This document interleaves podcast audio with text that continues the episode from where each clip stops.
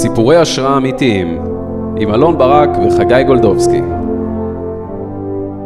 הנה כמה עובדות מרתקות על החוש הכי חזק שלנו, שלא יכול לבוא בכלל לידי ביטוי במרחב הדיגיטלי, אבל יש לו כוח לשנות את המציאות ממש.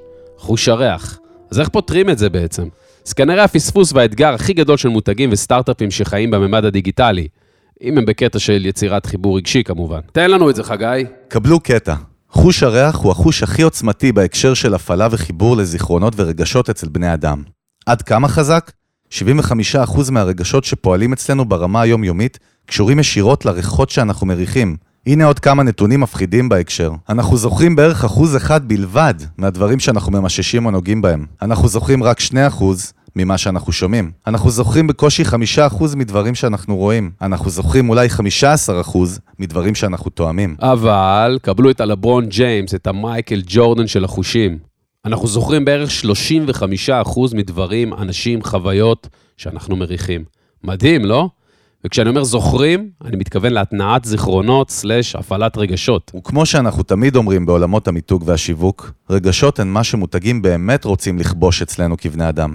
כי שם מערך קבלת ההחלטות הוא הרבה יותר חזק. עם קבלת החלטות, אז רגע, רגע, שנייה, הנה עוד דוגמה מחשמלת, שנחשבת לאחת המפורסמות בכל מה שקשור ל scent branding. אני מתכוון כמובן לחנויות הפיזיות של אפל. לאפל יש ריח ייחודי, שבהתחלה יועד רק לחנויות הפיזיות שלהם.